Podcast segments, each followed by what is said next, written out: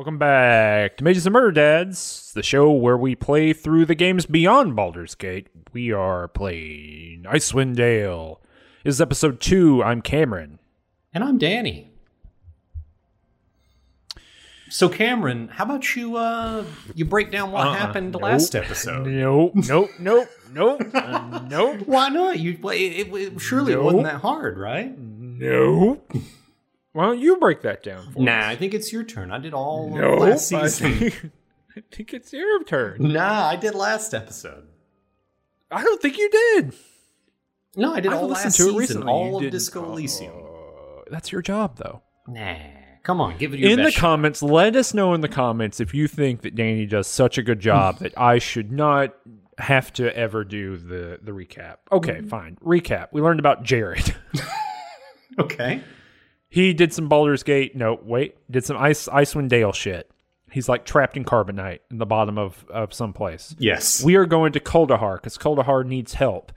There was an avalanche that whipped everyone's ass up and down the, the, the valley. Only we survived this avalanche while going to Kuldahar. We fought a bunch of goblins in the last episode. This episode we go to Kuldahar to see what's up with their big bad troubles. Yeah. Kuldahar is a uh it's an evil place. And you know how I know that? Oh yeah, I do know. It's run by a druid. Run by a fucking druid. run by a druid. Um, whole whole damn town's just uh, dominated by the druid's big tree. So everybody's walking around, you know, carrying out their business, constantly reminded. the druid's walking around. He's he goes up to uh you know a street vendor and picks up a little uh, forgotten realms hot dog bites right into it. Street vendor says what are you doing? And he just points to the tree says you see that thing? I'm your king Druid, uh, Druid puts a hand on the hot dog stand. It starts growing vines everywhere. Like the wheels get all uh, get all clogged up and weeds. Can't roll anymore. says this is mine now this is my hot dog stand druid runs up to the armor vendor he says you can't vend here and the armor vendor says why not i'm doing all my blacksmithing he says this is my realm points to the tree Mm-hmm. All the steel completely uh, rusts, disintegrates. this is balance this is balance. i'm balancing your steel between dirt and iron Um, we meet the uh, the head druid, but before you do, I'm going to bury the lead. This head druid really bad at giving us all the information that we need um, to like solve a problem. I'm just going to say that up front. Yeah, this is a problems town, basically. Like, just just Kuldahar is the town of problems. And we have to welcome to fantasy adventuring, we have to solve the town problems. Mm-hmm. Yeah, and this guy's like, "Hey, I might have some ideas." Well, hold on. I want his name's Arundel. Mm-hmm. And Arundel, the first thing he says to you is like, "Hey, have you heard about the balance?" Yes. And then immediately tasks you with eradicating evil. Yeah. That doesn't sound like balance to me. That sounds like hypocrisy.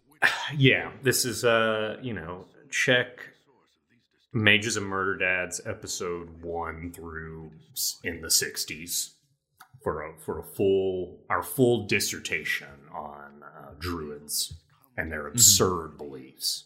But yeah, so it turns out that um, I, I, I asked Arundel about um, you know the caravan that I was a part of, and he was like, "Oh yeah, I'm the one that like summoned that caravan. Basically, I, I, I wanted those people to come because we've got all these problems." He even knew Hrothgar. Um, and I was like, "You knew Hrothgar?" And, he- and the druid was like, "Well, I knew of him. Shames he's dead now."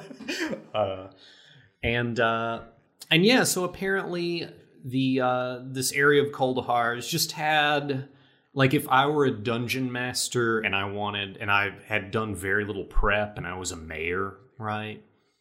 Um, and everybody's meeting at a tavern, and I need to like come up with some issues that the um, that the surrounding area has been dealing with, some some kind of new problem.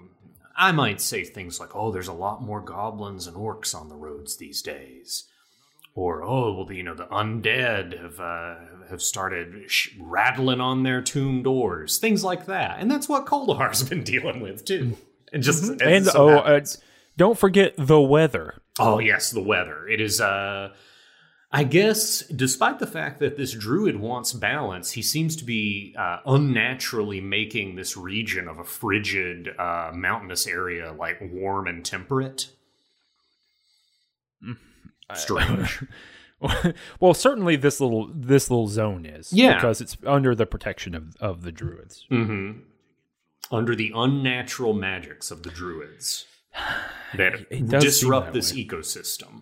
It's perfectly uh, natural, and uh, it, it's perfectly in balance. And in balance, you know, it, it really is. This is the this is the the core of the hypocrisy of the druids, right? Because they determine what the scale of balance is. Yeah. And for them, it's like a like a nice sixty-eight degrees.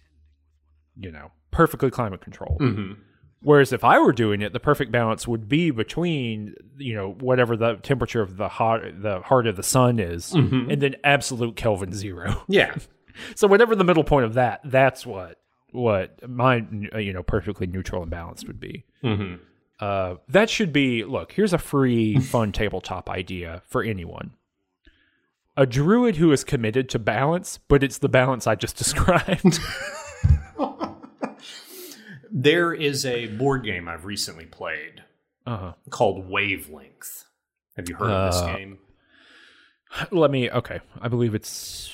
I'm. I'm going through the Rolodex here, so I think that you you roll dice, and then sometimes you you hit a little, like a little wooden structure, and you go up, and uh, sometimes you hit like a little slide, and you go down to the beginning. And really frustrating, it was like a little slide right before the end that takes you all the way back to the very beginning. Mm-hmm. Is that what you're talking about? No, really close. Really Okay. close. Definitely a uh, descendant of Snakes and Ladders. But um, Oh, what is that? uh, you know, wooden structures and the the Mm-hmm. wooden structures and wooden slippies, Mhm. I'm referring to chutes and ladders. chutes and ladders. Uh, uh, Wavelength is a game that has this little apparatus that has Uh-huh. a um, a uh, obscuring lens that can be applied to it, and when that obscuring lens is pulled away, uh, there is a it's a radial dial, and that radial dial has a wedge in it with like three sections, three scoring sections. There's like a thin one in the middle Mm-hmm. uh, that maybe is red, and then an orange, like a, a little bit wider of a wedge, and then finally like a red, like a yellow wedge, wider than that.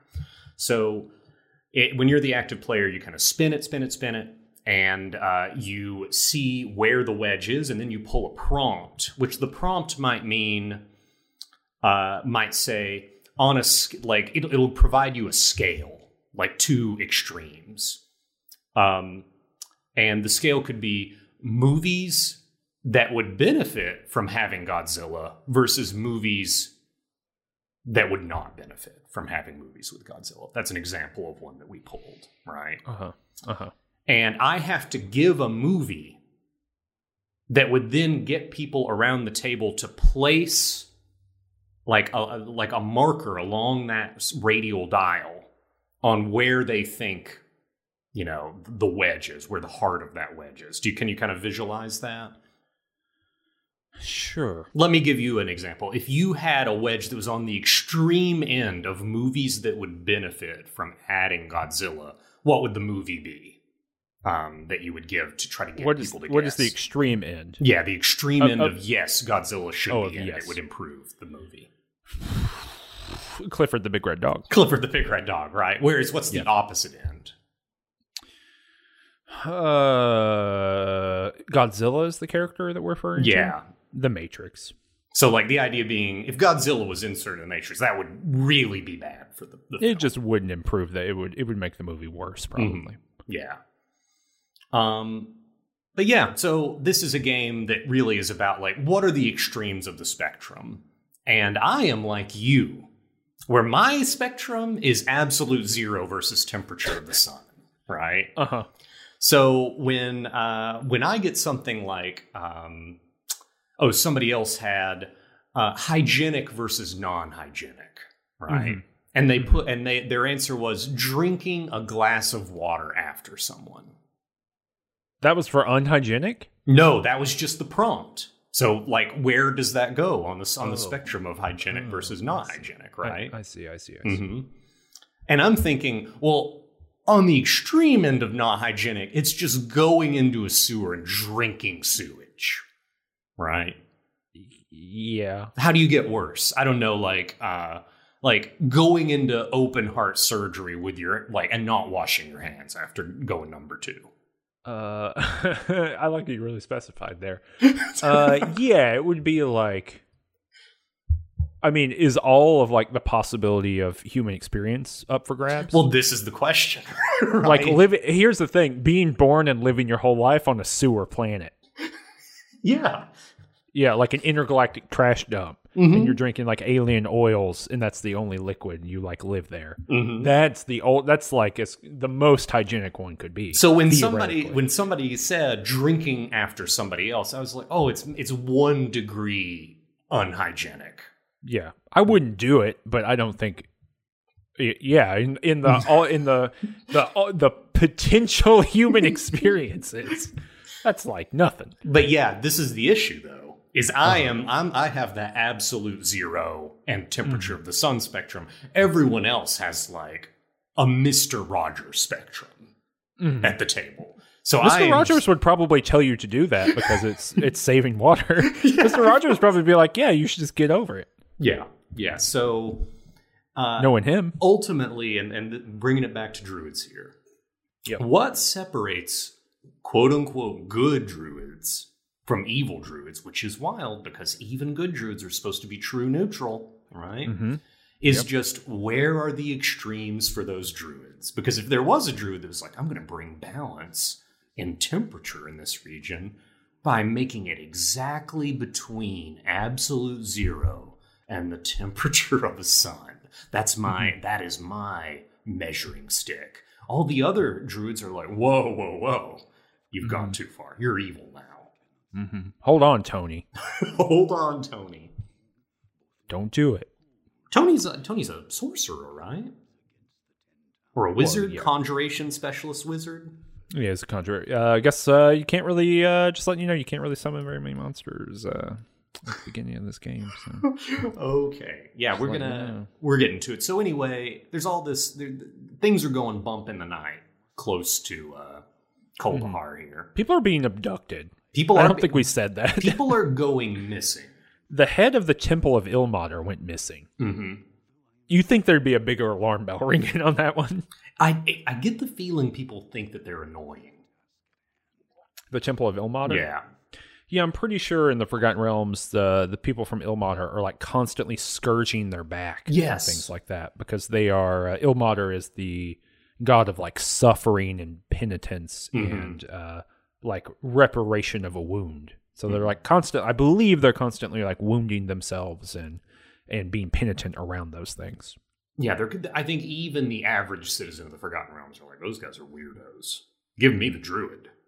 hmm hmm Uh, did you uh, did you find a place to stay in Kuldahar? Yeah, it's uh, it's not the wine cellar, but yeah, there's a there's a what's it called? Do you know the name of the tavern?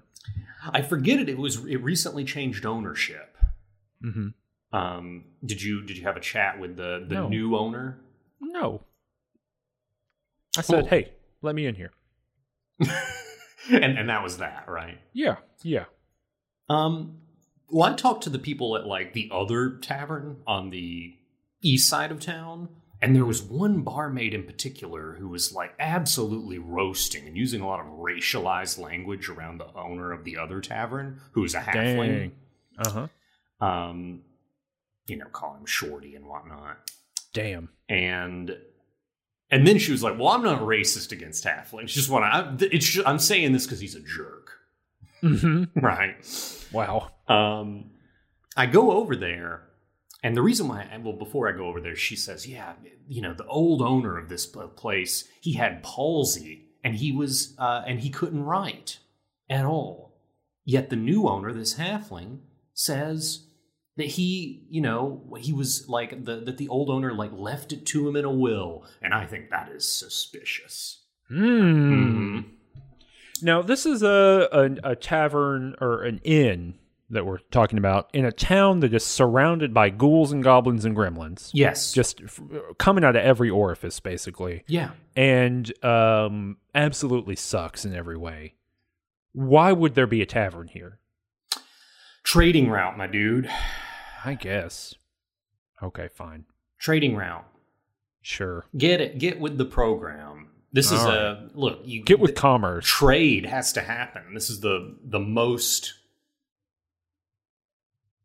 I, I got nothing. A I happening, a got- happening spot in the Sword Coast. Is that what you're gonna say? Absolutely nothing. Hmm. Yeah. You know what's interesting here is I've been reading a little bit of uh, the Icewind Dale trilogy, and uh, there's a little bit of shortcutting going on here because the locations that we've been talking about are not really that close to each other in the uh, actual factual locations of the Forgotten Realms here. Icewind Dale games, just letting everybody know. Mm.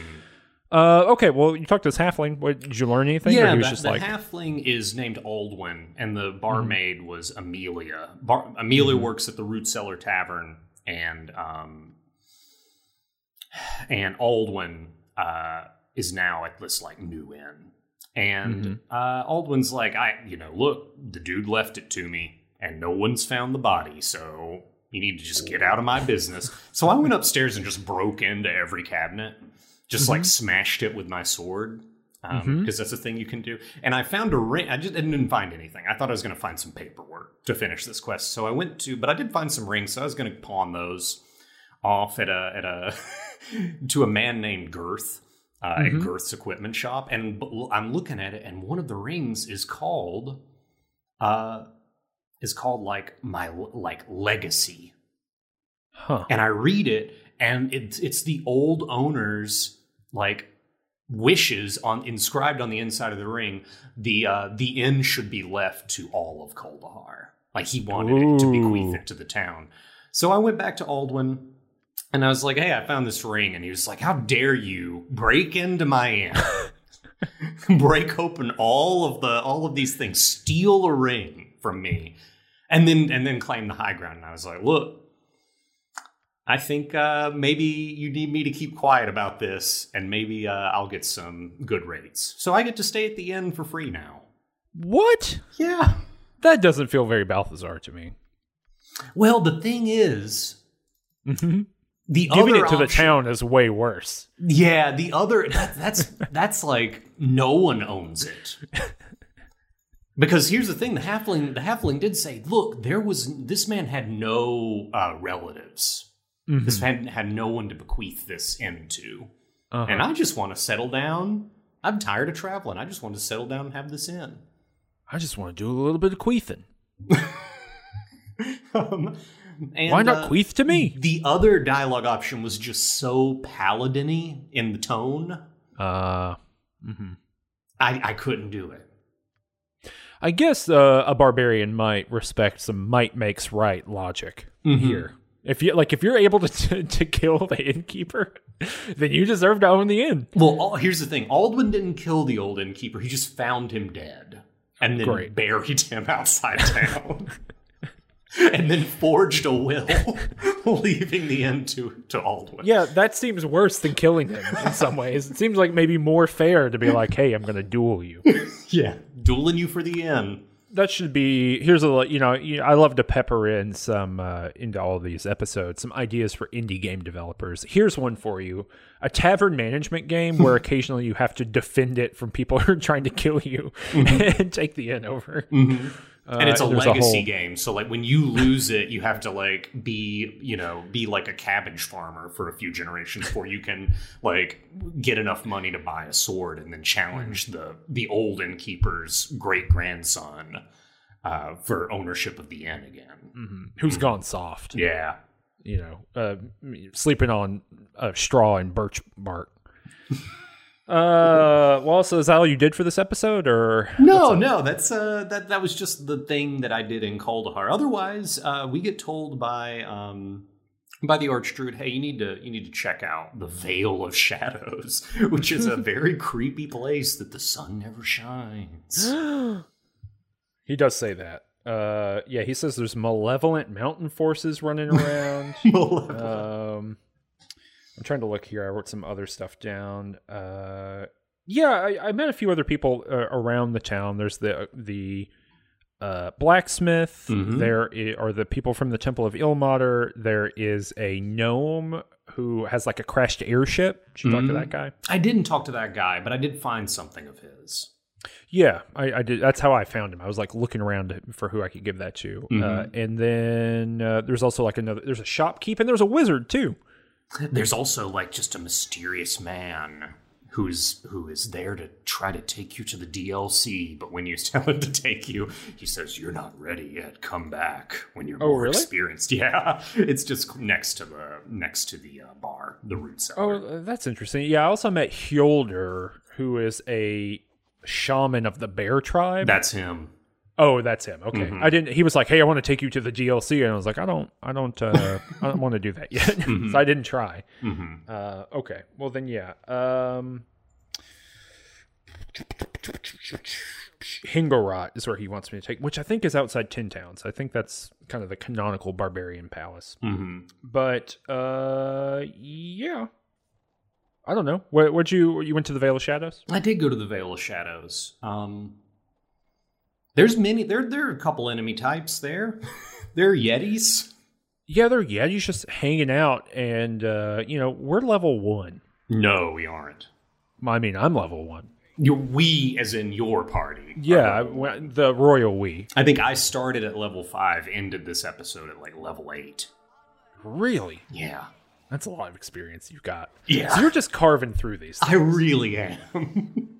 Just like absolutely nothing. I mean, I'm still like, if I lose hit points, I go through a sequence of hit Q, hit the rest button. If there are, if monsters interrupt my rest, hit L, hit the rest, and basically I hit the rest button and L until monsters are not attacking me, and then I quick save.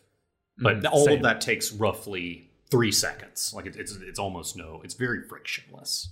Yeah, same. I uh and uh, you know, when you're playing with a full party in these games, you kind of have to do this. You know, something we've talked about obviously in all the other Baldur's Gate games, but like save scumming is like a huge part of the gameplay experience. Like, there's just no way. I, I, I mean, it would be interesting, I guess, to do it. I have no interest in doing so, but like, you know, at the beginning, especially, my wizards they have six hit points. Mm-hmm. You know, so it's just like if one person dies, you're ruined. And like, so you're fighting initially at the very beginning here. It's like first enemy group, some Yetis. Okay, I can fight Yetis. Uh, second enemy group, lesser shades. Yes. Uh oh, uh oh, y'all.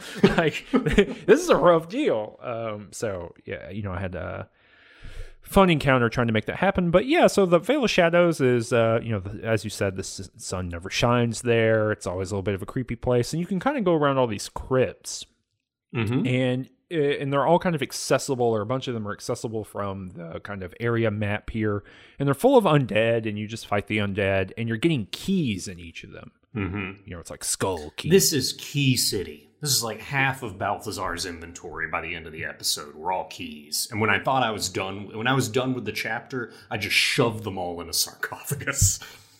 oh, you know, you can sell them. Oh, really? Yeah, so something really cool. I really, really like this about this game. The uh shopkeeper in town, not the blacksmith guy, but the shopkeeper. He's on like the left side of the map. I don't know his name. Girth. If you talk to him, is he Girth? Yeah. Is that him? Yeah. Okay. See, you talk to him and he says he has something where he's like, I also collect legacy items. And you're like, what is that? And he says, oh, you know, just like these items that seem to be important and cool for the history of the region. Um, and there's nothing you can really do with them. Well, you can sell them to me. And so it's like quest items, right? Oh. And you can be like, I really like, you can be like, well, can I buy them back from you? And he's like, yeah, I'm just interested in preservation. If you need them again, you can come back and get them. But, uh, but, you know, I'm here to hold them for you. So basically, he's like the solution to the like, shove all the quest items you don't need into a uh, a barrel and forget about them problem. Um, you know, he you so you just sell them to him, and if you need to go back and get them, you can. Um, That's uh, that's good. I like that. Yeah, I, that should be in all of these, Mhm. like in, in all of these like isometric games. Just like like a guy you can give all the quest items to and not have to think about it anymore. Yeah. Although I guess like Pillars of Eternity just made that like big infinite chest you can access all the time. It's true. I also think that you keys should not take up an inventory slot and be on a keychain. Agreed. Yeah. Yeah. Um, but so what is I'm gonna tell you what combat is. It's Balthazar hitting things at the at the top here with two long swords until they die. Hitting, you know, critting for 26, 30 at times.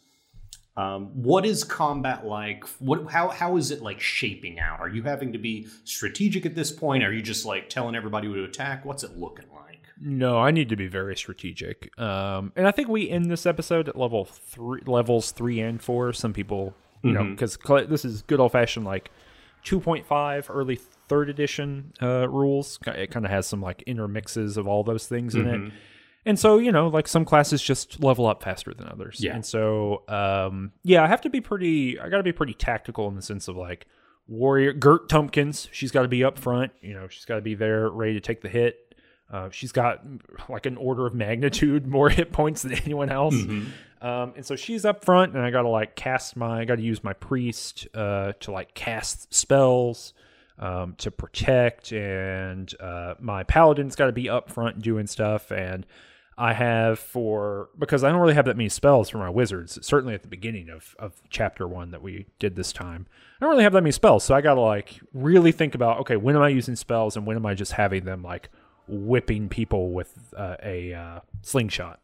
Mm-hmm. But so so basically, it's like I have my three melee people, and I have them kind of get up close, and I have my thief or my swashbuckler, my uh, my conjurer, Tony monsters, and then Chicklevar, all for the most part in the back with ranged weapons, whipping those at critical enemies, and sometimes changing the thief into melee mode if I if I need to. So that's that's kind of my whole strategy, and I'm really having to like use the architecture of the levels, you know, kind of getting people into uh, um, uh? Bottlenecks. Bottlenecks. Yeah, I could come up with that. Bottlenecks, abusing some of the uh, uh, stair mechanics in the game in order to do stuff. So, for example, um, here here's an example for how you abuse the, the stairs in any of these kinds of games, right? So, you go into a room. Certain enemies aggro you, but not all of them. You get aggro. You watch them move. You go back into the stairs. They follow you up the stairs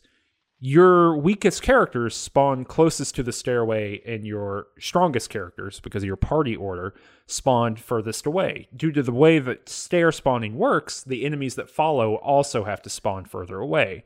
And so it's a way of um, if if you would go into an encounter an enemy encounter where they would be able to surround you due to the way that they spawn or the way that their enemies are placed you can abuse the stair mechanic to basically put them on your front line no matter what um, and I so I did that quite a bit with some of the harder encounters, especially later on in this episode of like uh, uh, purposely aggroing certain numbers of enemies and then making them spawn on my terms that would allow me to get a little bit of an edge. So I'm still doing a lot of a lot of that. Toward the I would say maybe the last twenty percent of this, I was doing less of that because my characters were getting higher level and we're starting to get you know I think everyone at this point or most everyone has a plus one weapon of some sort Mm-hmm. um, you very quickly move into that kind of thing in Icewind Dale, um, of like needing enhanced weapons to fight, um, like regular wraiths and there's maybe ghouls. Ghouls need a plus one weapon or better to fight. I mean, the first one is just in the uh, Vale of Shadows proper at the entry of the kind of the main tomb uh, slash dungeon that the majority of this episode will take place in. And there's just there isn't a lesser shade there. There's just a shade. So I think that kind of the idea is if you golden path it to that one tomb and you meet that shade and you don't have magic weapons, you back off, you loot the other tombs and find a couple of plus one weapons so that you can you can with more confidence uh, dungeon delve.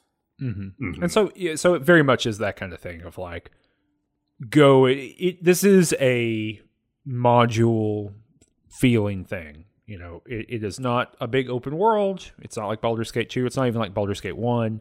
This is a, you know, you have the map, you have Kuldahar, that is your kind of base of operations, and you have the the the Vale and all the crypts you have to clear, and you're gonna have to go clear all of them. Both for what you just said, for like kind of um, Gearing up. gearing up and gearing up as like a progress blocker for that reason. But then also because they all have keys in them and you need those keys to navigate that big dungeon Yeah. that kind of makes up the content of the chapter. So uh, it's kind of a both and. Uh, one of the crypts in it or i guess there's a couple interesting uh, different places. One is this like uh, cave in the middle of the Vale of Shadows that's got all this kind of crap in it. Mm-hmm. It looks like it's got a bunch of gnomish. Maybe gnomes had like lived there for a while, Mm-hmm. and that's where you might have found those gnomish tools that you were referring to earlier. Mm. Uh, so you didn't give them to the gnomish guy back in Kuldahar. I haven't yet. I was actually still looking for him. Uh, okay, he's in like the top right of the of the map. Oh, gotcha. I think navigating Kuldahar sucks because it is a it's like a multi-leveled place, but it's multi-leveled because things are built into this giant tree and these tree roots. But it is impossible to see what exactly is a pathway and what is not. Yeah, to the point where I had to the, like the really nice thing about games, later games in this genre, which is you go to the map and you can put on a filter that shows you exactly where the path is versus the walls.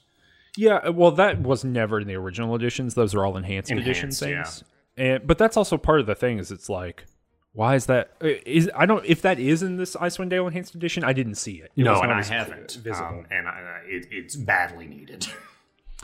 but uh, so there. Anyway, so he's there, and I forget his name, but he is uh, he he is from Bryn Shander, and he was flying his. No one believed in him that he was a, a, gnome that could build a flying machine. He built this flying machine and it immediately broke in the air. So he basically went up and then immediately back down again and crashed here in Kuldahar. And he's trying to get it back up in the air again. And uh, so he's got some fun little stuff, but he's an alchemist, and so you can you can he actually notices this is some really cool stuff that really doesn't show up in the Baldur's Gate games of like something is in my inventory and you talk to someone and it creates a dialogue option based on you know that. Yeah. Um, so so when I talked to him, I think for the second time, he was like, "Hey, I noticed you've got that like wooden uh, potion thing in your inventory. Uh, do you think I could have that?" And I can say, "Okay, well, what do you want?" And you know, we kind of haggle a little bit, and it's really funny. It's a great kind of D and D moment because he says, "Uh, I'll give you some potions," and you can say, "Ah, "You know, I don't know. I want some money." And he says, "Okay, well, I'll give you 150 gold, or I'll give you some potions."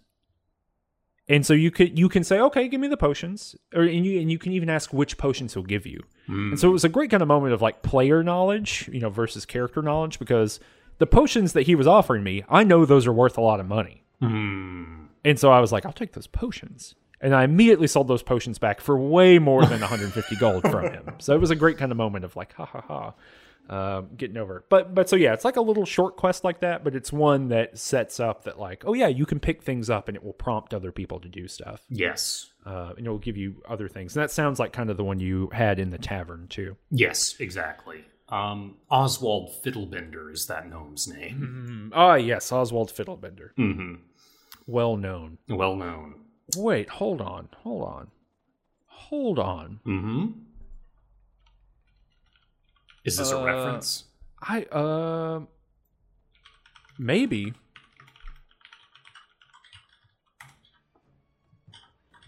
Oh my god. Okay. The newest this is wild. The newest Set Magic- of Magic the Gathering set. man yes. He's got a card. He does. Adventures in the Forgotten Realms is the new Magic the Gathering set. It's set in the Forgotten Realms. Oswald Fiddlebender is a card in that set. I knew I recognized that name when I was playing, and I was like, oh, I don't know. Maybe I just, you know, have seen it before. Oh, but it's they sad made a he card. does not have flying. Well, no, he does. He's a tinkerer. He's a tinkerer, but he doesn't have flying. Doesn't have flying.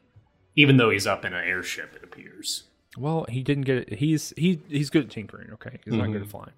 Well, that's interesting. That's a fun little something Mm-hmm. information.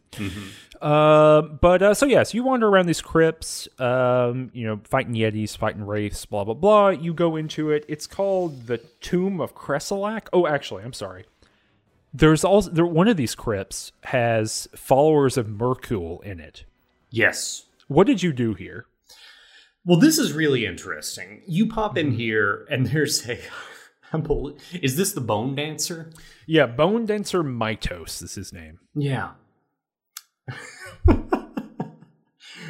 um. I so there's one interaction. I think this is the one we're talking about, where it's right when you pop in, and they're like, "Hey, you need to leave. Like this is." This is a hundred percent not where you belong. This is private property. Please go. Is this the one you're you're talking about? Yeah. Yeah, and basically I can say, well, are y'all behind the evil that's going on? That's like a huge number. Any conversation you can have in the Vale of Shadows with anything uh, goes into, or are you behind this evil? Are you, are behind the, the evil, person? in in Kuldahar? And and the skeleton's like, no, we're just minding our own business. Here We live here. We live here. Please go. Um, and uh, you can be like, well, I need to investigate. I need to investigate to just make sure. Because to make sure that, and you can also like here as you're home invading, uh, you can like ask him, "Hey, who's Myrkul?" and he'll like tell you about his theology and shit. Mm-hmm. You can ask him, "Hey, what's a bone dancer?" He's like, "Oh, it's a religious title." Mm-hmm. you know we're we're we're here we worship the god Yeah. Of of death not death like the verb but death like the noun he's very Mm-hmm. specific about that Yeah, he's like of the dead. the dead You know. Uh, yeah, he really informative. And this, you're just talking to a guy. Yeah. You know, like it's a skeleton normal conversation. He's a skeleton. and you're just talking to him. and uh, i insist on investigating Mm-hmm. i'm like because also there are a bunch of statues that i've been inspecting and they are like this this evil statue this statue which emanates evil and i'm like i think i'm onto something i think i'm getting behind whatever's causing causing the bump in the night here um and so then then we have to fight the bone dancer What? Oh, you're a shortcut. Maybe you didn't have this conversation. Oh. So I I could be like, I, I need to investigate here. And he's like, No, I live here. Don't investigate. And uh, at some point in one of these other crypts, I've picked up an an item of Myrkul. yeah like a little um icon i've got the holy symbol of Myrkul something like that. And he's like, "Hey, that's my icon. Eh, eh, give it over. Like that's not for you." And I was like, "No, I need it. I need this icon." And he's like, "Well, I'm going to kill you." But in the middle of this conversation, uh, he says, "On whose authority are you here? Like, what? Who gave you the the right to like barge into my crypt?" one of the dialogue options, I had to write the whole thing down because it is so unhinged as something that would be in this fantasy game. mm-hmm. This is the dialogue option. Quote, it is the right of any people to take action against a perceived threat. oh my god It's the wildest thing that you could say. Like the idea that just someone would pop off with that and be like, hey, well, you know what? Uh, it's, it is the uh, right of any people of any people. So we're getting like the you know uh tickle far in the bush doctrine here, and uh and yeah, so it ultimately end up and ultra. Unfortunately, I think every conversation you can have of this type anywhere in this in this opening chapter, it in some way, form, or function ends up with okay, well, I'm going to kill you now. Like they're very they're not very many other ways to resolve things. A little bit different to, from Bald, the Baldur's Gate games in that regard too. Mm-hmm. Um, it- I this is what I would call getting railroaded Mm-hmm. in a broad sense. But um, so you do all that, and you and I, there are more keys in this crypt, so I think you have to clear it no matter what. And you go to the tomb of. Mm-hmm. Um, what you do there? It's Keyville down here. Mm-hmm. Yeah, you just roll around. There are um, skeletal mages now that can do things like uh, like a color spray spell. So I have to have Berserk Rage ready for every fight so that I don't like lose control of my one character and then have to reload. But no fight that's particularly notable to me. There's like a one like big room fight, if I recall, but uh, I was able to tackle that by just like inching up, aggroing a couple, pulling them back, etc.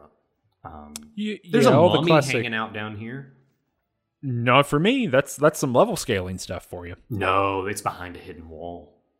A mummy behind a hidden wall? Yeah, Are you sure? I'm hundred percent sure. I mean, I found an enemy behind a hidden wall, but it was not a mummy. I think that's level scaling. I don't know. I think it's in the was there treasure- walkthrough here. Was it treasure hanging out with you? Uh, yeah, I had a robe. Yeah,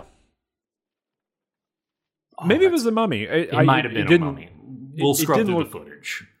Yeah, it didn't. Uh, it, I mean, does it look like a ghoul? Like, yeah, it looks very it looks the same as a ghoul. Oh, okay. Maybe that's it. Maybe because I do remember there was like an enemy behind a hidden wall, and I needed a more magical weapon than I had to fight it. So I'd like summon up my cleric, um, like weapons of of killing supernatural shit, and uh, punch it to death with that. So it might have been a mummy, and I just misread the or didn't read, you know, the little tool tippy thing for it. Uh, but yeah, this is this is like some real clearing out a dungeon, normal stuff. Yeah, dungeon crawl.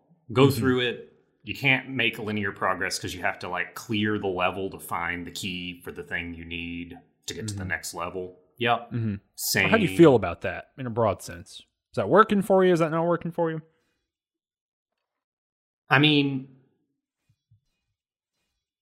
do you see? Do we see this design a lot? Contemporary, Yeah, kinda. kinda. I mean, it's often in a different perspective. you Yeah. know, like I, you know, it's not obviously not normally like isometric, but yeah, I mean, this is like you you you play a Witcher game. Yeah. You know, you're doing basically the same stuff. Mm-hmm. Uh, I was just playing. Uh, unfortunately, I was playing Biomutant recently. There's straight up dungeons in there. You're just doing it. So yeah, I mean, there's like dungeon cleary kind of stuff. I think in RPGs, there's been some differentiation that's happened, but I I, think know. I- what- now dungeon design. This feels very Quake and getting the red, blue, and green key cards. Mhm, mhm. and I don't think we see quite as many keys now. Um, I think that we try to mix it up now, and like, okay, there'll be one key per dungeon, but maybe the other ways you progress are like solving a puzzle, and maybe Yeah. another way is like a mini boss that that opens the next area. But this was uh, this was three levels of roll around, find the key, go to the next level. Yeah, well designed. I think it looks really cool. It looks like a real tomb. And It looks cool. There's like big vats of acid and just skeletons floating in there. You're just hanging out. Um, I really like the uh, they're like spell touched ghouls or something. They're like what imbued the, the un- or in, yeah, imbued, imbued, yeah. imbued. That's really cool to me. That there's like these mages, and they're like, let me give you a little bit of magic power, ghouls. Mm-hmm. Uh, that I think that's really cool. So there's some like cool imaginative D and D kind of design here. Mm-hmm. Um, but uh, I, you know, well, part of the reason I bring this up is that I actually kind of find this to be like a really nice breath of fresh air after the cognitive load of Disco Elysium. Disco Elysium. Yeah, where you have to like, you know, there's not a word that you can just let go by. You know, you Mhm. really do have to be paying attention to everything. And I apparently killed a mummy and didn't even know that, right? Like, so uh, you know, there's something here where you can kind of like get the vibes, and I can be really focused in on like tactics and things like that, but. Um, let some of the more cognitively weighty stuff maybe float on by, um, and and focus on the theme and design and vibe of, of the place. Um, so you know, I I do I really felt I, I say all that to say I really felt like I was like, oh yeah, we're back in it. We're back doing in the it. thing. We're Yeah, back, baby. We're back. And you know what time it is? It's correct. Oh my gosh. Is it? It can't be. It's Trant time.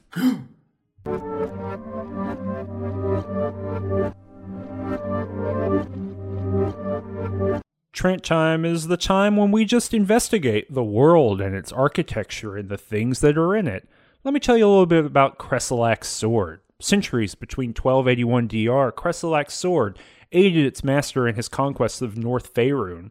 The origins of the enchanted blade were lost to history. However, sages believe that the Black Wolf acquired the sword somewhere in his conquests. There were tales among the northern folk that Kresselack's sword was commissioned from a powerful wizard, specifically for Kresselack. But people know that Kresselack's sword rested peacefully inside its master's sarcophagus in the Black Wolf Temple of the Vale of Shadows in Icewind Dale. Kresselack's undead form was haunting the temple, which was filled with arcane defenses and undead guardians. In 1281 DR, a group of heroes was sent by Archdruid Arundel into the Vale of Shadows in order to find the looming darkness over Kuldahar. Eventually, the heroes confronted Kresselack, but realized that, which he was evil, he was not the evil that threatened the town.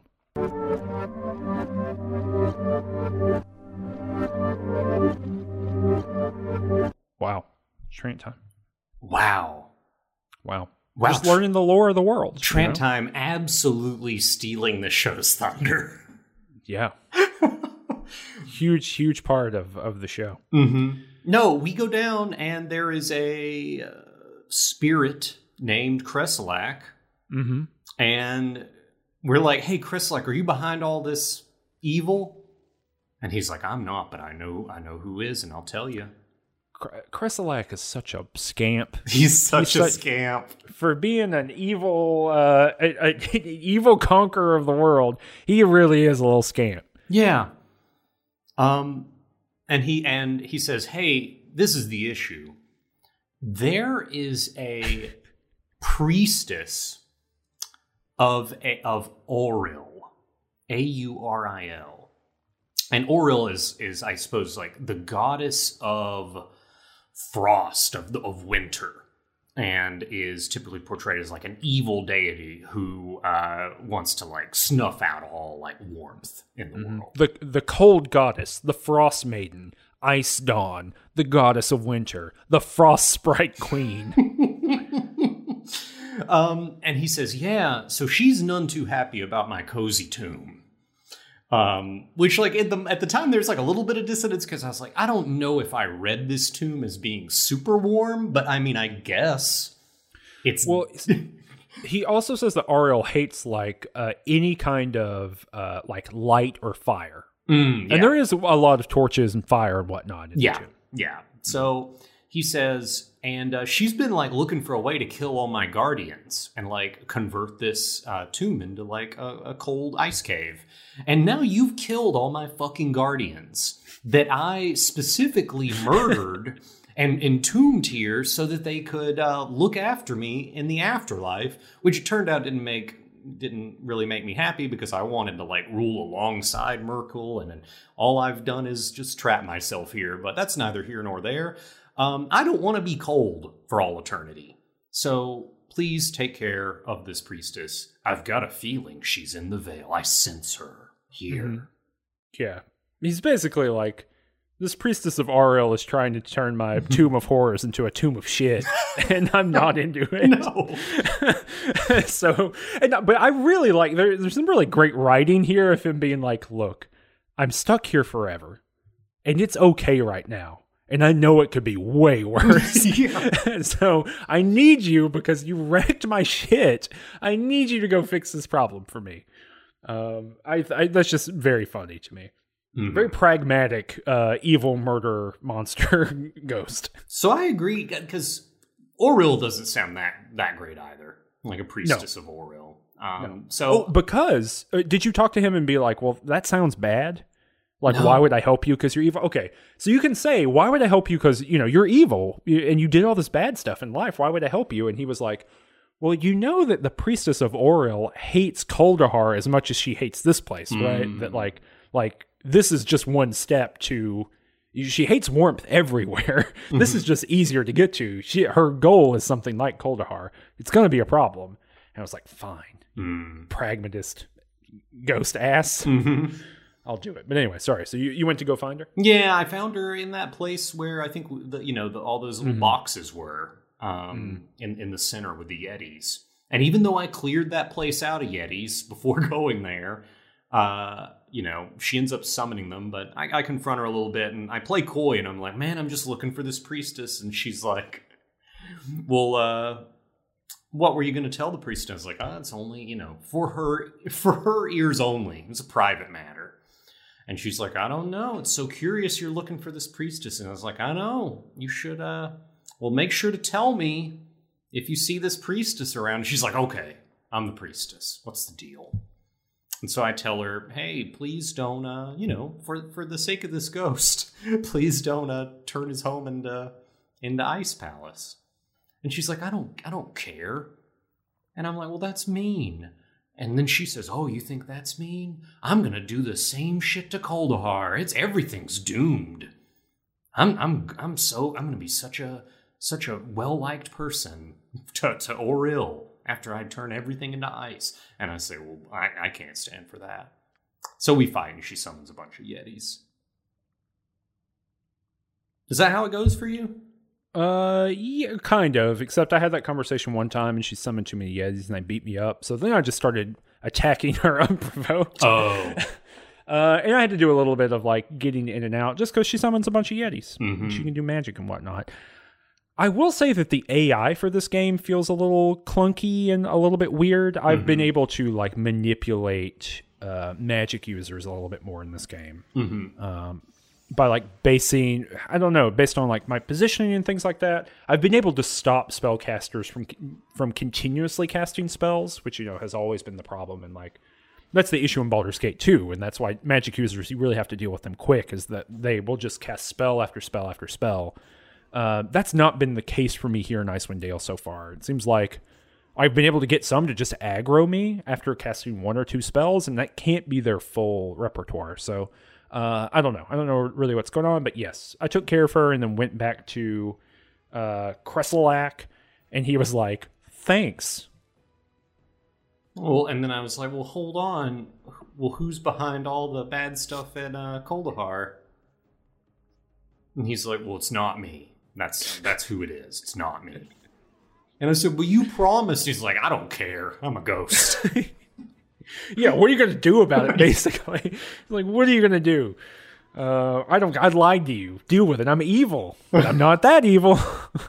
not the one you're looking for. I was like, fine, jerk, Yeah. jerkwad. mm-hmm. Um, but uh, so I had to go back to Arundel and explain that, and he was like, "All right, all right, all right, all right, all right, fine, fine, fine, fine, fine." Let me tell you something I neglected to mention about an artifact of incredible power. That used to be here but isn't anymore, and used to protect us all the time, but but was stolen and now doesn't protect us. And now we're under, uh, unre- totally unrelated, we're now under grave threat. But now I'm going to tell you about this artifact. Yes. So he sends us to the. It's like the Temple of the Forgotten God or something like that. Sure. Who's the Forgotten God? I just can't remember. Yeah, hard to remember. Um, but but you go there and you meet a Verbeeg on the road. Yeah, Red Toe. Yeah, real uh, Verbeeg time on R- Range Touch Network recently. Mm-hmm. But yeah, Red Toe, and he's running away, and you're gonna be like, "Hey, first first question, why is your name Red Toe?" And he's like, "I dropped I dropped something on my toe when I was a child. Hmm? Got big red toe. It's not it's not complicated." Mm-hmm. Um, but then he says, "Hey, yeah, a bunch of people uh, showed up and started killing all the the monks that live in this temple that I lived in, and they started killing all the Verbeeg guardians too. And I got the hell out of there. Mm-hmm. And uh, so yeah, you go to the temple. There's a bunch of dead people there. They're like evil priests.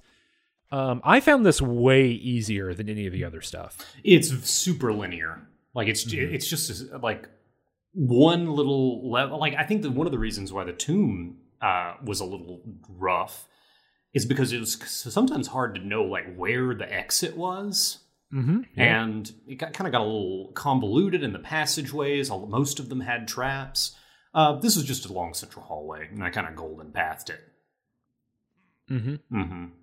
But yeah, there's Uh, only two enemies. There's like acolytes, which are spellcasters that you kill, and the verbeegs, Mhm. which I guess hit hard, but I think that Yeah, yeah, they can hurt you. Uh, Mhm. but yeah, I just I found it in general. eh, You know, of course, we'd gotten a lot of magic items from Kresselack's tombs that really made it better. Mhm. I would say, unfortunately, I haven't gotten very many like cool or flavorful magic items so far. yeah, Um, I did get like a badge from Kresselack's tomb because he's the Black Wolf. That's his thing, and it was like the Black Wolf's amulet or something Mhm. like that. And it like gives you more hit points and AC, and uh, that was pretty cool. And you know had some nice kind of uh, history to it, but uh, for the most part, not not the same. yeah, Unfortunately. I, I, I would not say that the uh, it's mostly just like here's an item plus one. It Mhm. doesn't really have that Baldur's Gate flavor of like, you know, Big Jeffy's arrow or whatever.